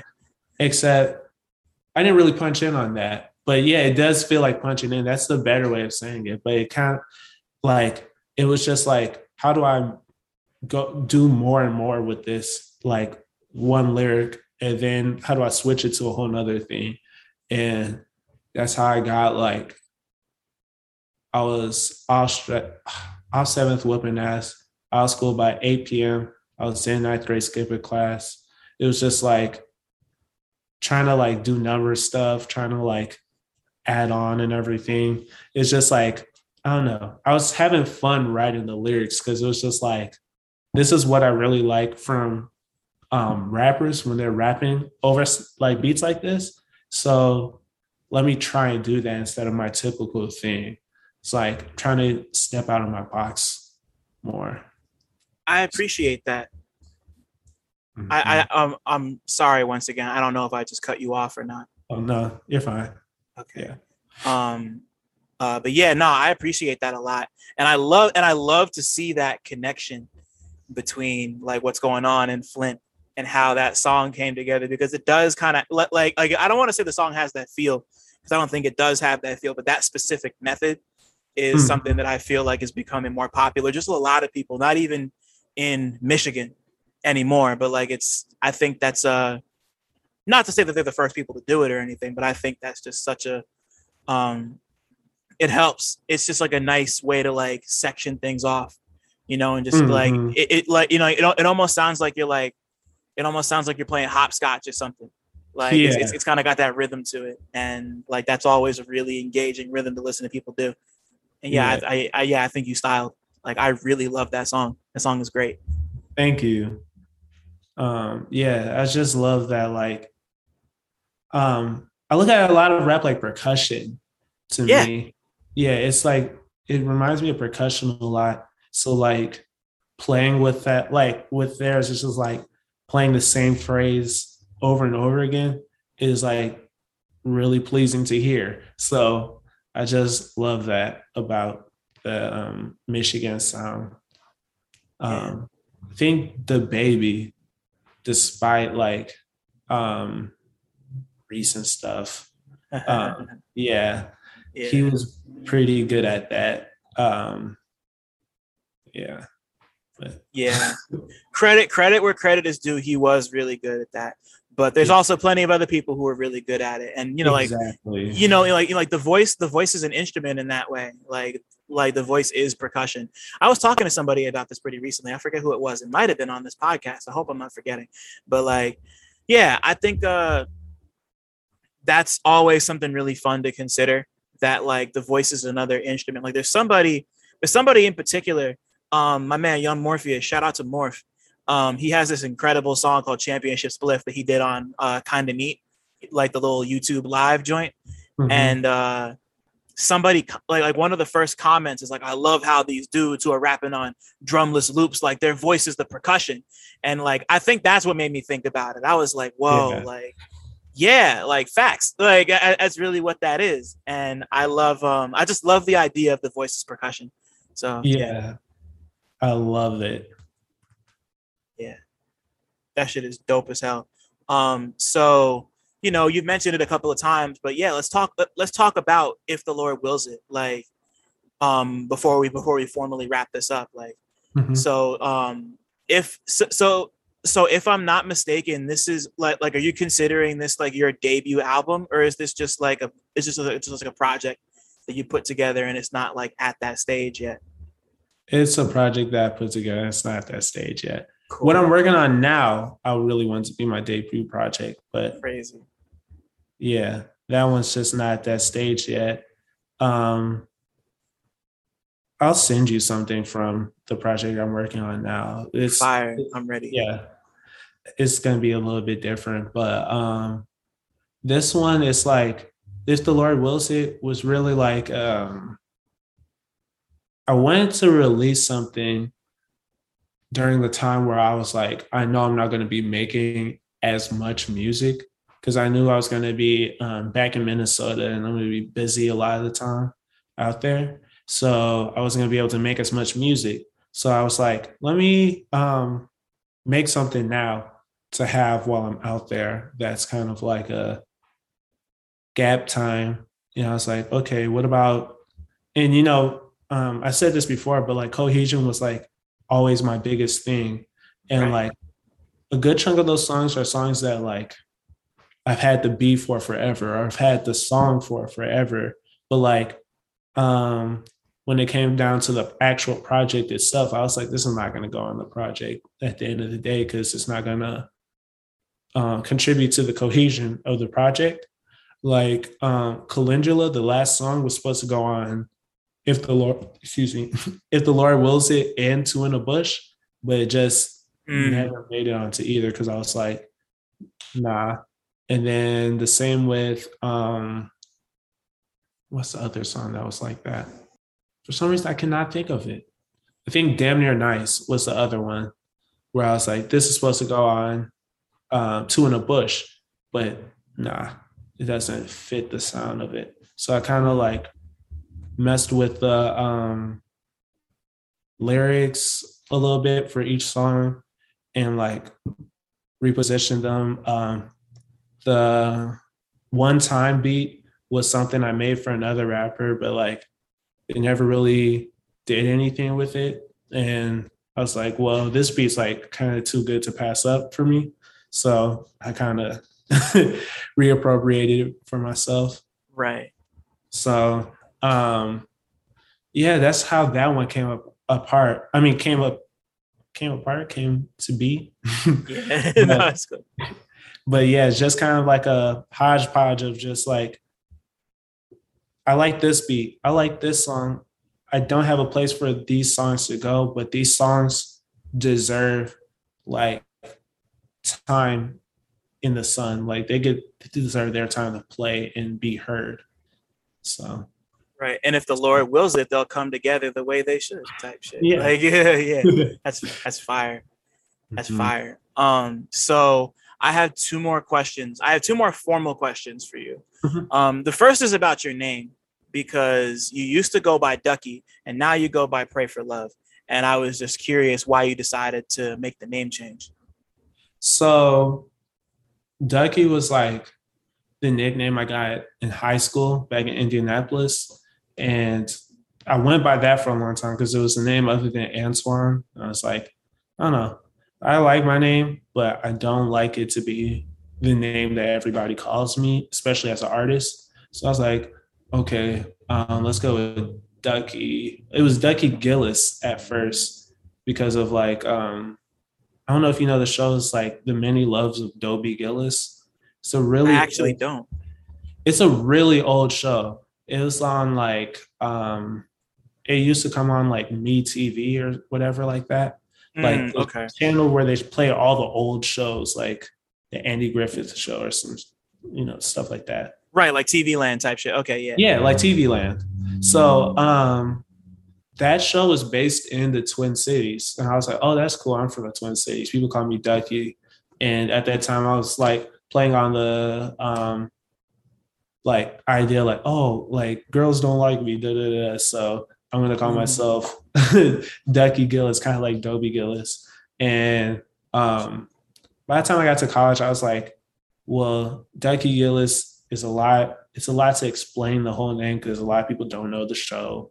And it's it, it, it just doesn't fit me anymore. And i just dropped it to ducky. And i was like ducky's pretty cool um, but I don't know. I kind of felt like it didn't give off the energy or the vibe that I wanted to give off, which was kind of like I'm kind of a serious person. No, I'm I'm not a serious person really. Like I'm a silly person, but like I wanted to like give off like a more serious energy. So when people listen to my music, they want to be like, oh, like here's this guy named Ducky. Also, like in the South, they use like duck or whatever, like as stupid. Like yeah, yeah. So like moving down south and hearing that, it's like, oh, there's like a whole region of people who are going to like hear my name and be like, oh, this is dummy. Like, mm, got you. Okay, okay. so those two things kind of factored into me like not wanting to be called Ducky anymore and then name Pay for Love. Someone tweeted something. It was like, um, this is like back in the like, um, I'm gonna keep it real, chief, or whatever they say. Yeah, I'm gonna keep it real, chief. The, the yeah, I'm gonna keep it real, chief. You're gonna have to pay for love, uh, pay for some love. And I was like, oh, that sounds hard. Like pay for love, and mm. that's where um, I got the name. I was like, I don't know. It kind of just in it kind of like the ideas and thoughts of it kind of end at that point. Because at first I was just gonna go by Ducky and then have like a producer name separate from my rapping name. But I was mm-hmm. like, I'd rather just be recognized all the time. so yeah.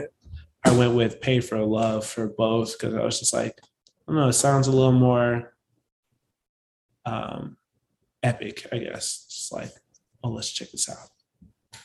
Right. You know, like like when I think of names, Um, the first thing I like, like when like let me let me calm down.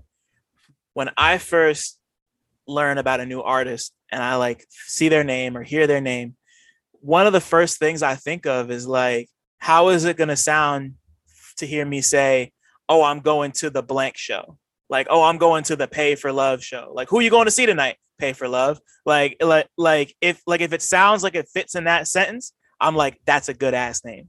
You know, yeah. like it, it's it, it's just you know, like it doesn't even have to mean anything outside of just like sounding cool. You know, like if it if it sounds good, like just a couple names off top of my head, like Trippie Redd. That sounds good to say, and it comes off the tongue. Like uh, who else? Like Knxwledge Like I'm going to see Knxwledge. Like that sounds good. So yeah. it's you know I feel like Pay for Love even even if it might make somebody stop to think like hmm like pay for love like it just sounds it's just easy to say. Like yeah. pay for love you know? Like three I syllables. Like, i feel that. It's just like it rolls off the tongue. That totally. was a big factor too. Just like i don't know ducky. It's like i'm going to the ducky show. And it's like all right. And you do that stop and then um and then, then it all and then ducky i mean like not that not that it's like a bad thing or nothing but i like, like the first thing i thought of was ducky from the land before time. Um the, little, the little the little um oh i forget what kind of dinosaur she is but yeah like i think about and once again that, that's not a bad hmm? was she a pterodon? It might have been a pterodon yeah. And like that's not a bad thing i just like that's just the first place my mind went because i already had that reference stored in the back of my brain so I was like, that's yeah. cool, you know, like. mm-hmm. Um. So, yeah. so you know, like, you know, you've kind of like you're starting to move a little bit, like not a bunch yet, but it's starting, but, but like it's getting to the point where you got a you you got a few more people on you. You're kind of working within this community of people that you know, like you and I both know pretty well, mm-hmm. and uh you know, I guess like my last question for you, considering all the stuff that you've dropped, is like, like now that you've kind of, now that you're kind of like firmly in the pay for love, in the shoes of pay for love, like going forward, how would you describe what pay for love, like? I don't want to. I don't want to ask what the what the pay for love sound is, but like, what is what is pay for love about? Like when somebody presses play on a pay for love song, what should they expect to to feel? Not even to hear, like to feel on some Ka shit. Like you know, at, we're pat we're pat we're past how it sounds. I'm asking how it feels. Like, um, that's it's a bit tough, but the very first thing that comes to my mind is like motivation music. Like, it's not it's not even like I rap like really motivational stuff, but it, it's like going like I know you said not the sound, but like it sounds like motivation to me when I hear it. Like I feel like I can do this and I could like each of my songs made me feel like I can do this. And I hope that it makes others feel the same. And just like I don't know, like besides that, just like even though we're in like this, I was having a conversation with someone about this a minute ago, but like we're in the like community where it's kind of easy slash um, lucrative to do trauma as your main um, mm. yeah to use trauma as your main resource i want it to be like fun like i want to like i want people to be like oh like this guy's like having fun or like this guy chopped this crazy. Like I want people to like hear it and like smile. Like whether it's because what I'm saying is like so hard or when I'm like how I chopped it was so hard. Like I want people to be like, oh, like he's like that kind of. Mm-hmm. See, yeah. I get that because like going back to Eddie Murphy real quick, like I, that's what I get when I hear that beat like I smiled when I heard that and I was like, damn, that shit is crazy. It just sounds so good. Like, and you know, like I think finding that middle ground between because I've because I've also been talking to people a lot about like the whole like, you know, like tra- like like not trauma porn, but like just in the sense of like people only being like people being people making songs utilizing trauma. You know, like it, it's it's a really tricky area to walk. and it's kind of something that's become I don't want to say it's become like popular recently, but it's like it feels like more and more people are doing it now than they have been in a while. And yeah. like it's it's just very hard to like walk that tightrope and not just have your music become like a slog, you know, and just and just make it feel like work to get through. And like mm-hmm. I can say that to me personally, your music doesn't sound like it's work to get through. You know, like it it, it like like it has that movement to it that makes it like engaging and like you know like you're putting pieces of yourself in there but it's yeah. not like you know like it's not it's not just like because you know like i obviously don't want to talk down on anybody who uses trauma in their music because that's a really important outlet you know and mm-hmm. and, and and and like if you can tell a story well it doesn't matter but like you know it's just uh it's just always interesting to kind of talk to people who have that in mind now. Like we're at that point now where we got to be self-aware about how that comes across, you know? Like that's yeah. that's, that's interesting to me. And I like that about your music. Thank you. Um one of the greatest compliments to ever hear from me is like that someone smiled when they heard my music. So that made my day. But um yeah, I was just like like once like kind of agreeing with you. It's like I don't want to put down anybody who like puts trauma in their music because like you said, it's like an important outlet. Um, the way I always looked at it was that like um, once I give this to you, like what will I have type of thing. It's just like um, if I give you every piece of me, where am I now? Or am I like with you? Because like I don't know if you're getting what I'm saying, but like kind of just like if I tell my whole life, tell all my worst um, experiences, am I like, what do I have to myself, kind of? Right. Yeah. Yeah. So, no. I. Oh. oh, go ahead. go no, ahead. no, no, no, no, no, no, no. Finish your thought.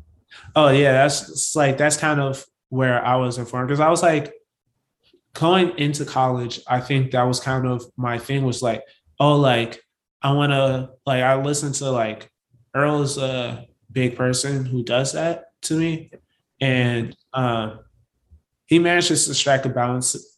Um, but a lot of it's a lot to like, like I was like thinking like, would I ever turn to like um, my friend and be like, oh, this is all what happened to me and everything. Not to say like I can't disclose like personal details with my friends, of course, but kind of just like at what level is it like, you know, like a casual friend almost. It's like, yeah, who who gets this information, who doesn't get this information, and like why do we enjoy this type of information coming to us? Like, does it bring us relief in that we know someone else is going through it, or do we find um comfort in that someone has it worse than us? Or are we just like um this is like on the far end of it just like consuming it as if it was like trauma porn where it's just like oh this is like crazy to see that someone could go through so much. Right. So that's yeah that was my whole thing with like trauma and music. It's just like i i understand why it's there and like i'm definitely gonna have like you know, drawing on life experiences, not every life experience can be positive, and I don't want to right to like the big day Chance the Rapper or something. It's like right, yeah, like I don't want to like have people look at me like, oh, this guy's like a youth pastor, but I also don't want to like put myself in a position where like I had to look at a ton of strangers and be like, well, this thing hurt me a whole bunch. And they're just like, yeah, like uh-huh. know, it's a very like weird um relationship to have. Oh, absolutely. Yeah. Yeah. You, you know, like every everyone goes about it differently. And I feel and I feel like most people who listen to this type of music, um, me being one of them, is like I feel like it kind of leans more toward the first thing you said just about like you know like people confiding it, it's it's it's like confiding in someone else you know like hey like you mm-hmm. get it and like that and like that getting it kind of helps me to process what I got going on, or at least it makes me feel better that I'm not the only person like going through this mm-hmm. particular thing. But you know, like it's it's all about balance, and you know, every, every everyone's threshold for that type of shit is different. Some people want to leave it all out on the floor, and that's fucking dope.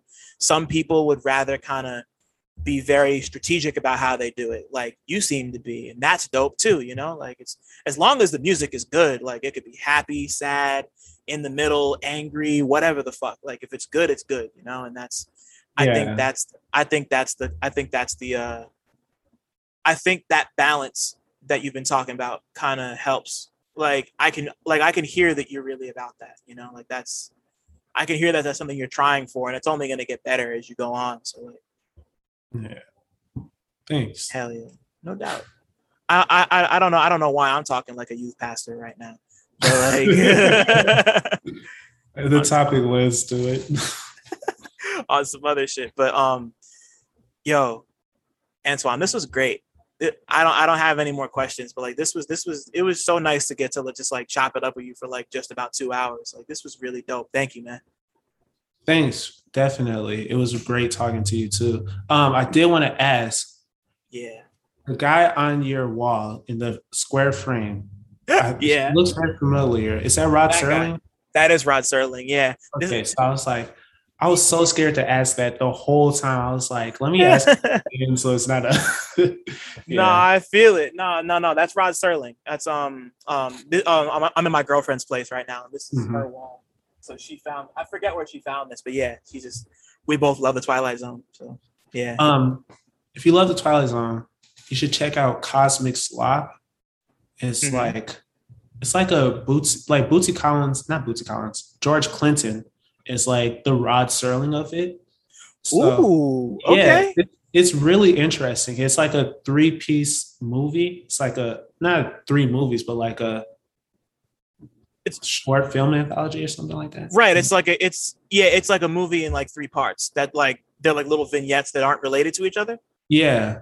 Gotcha. Yeah. Kind of like the Twilight Zone. And it's just like, oh wow, this is really cool. Like the first one was um what if aliens came to Earth and said, We'll give you everything to make Earth way better if you give us all the black people?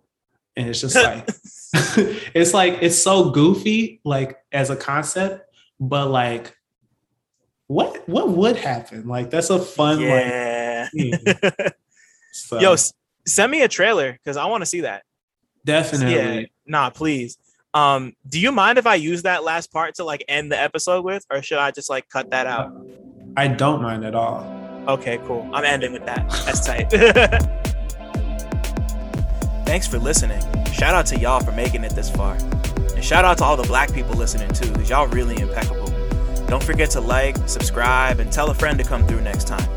One.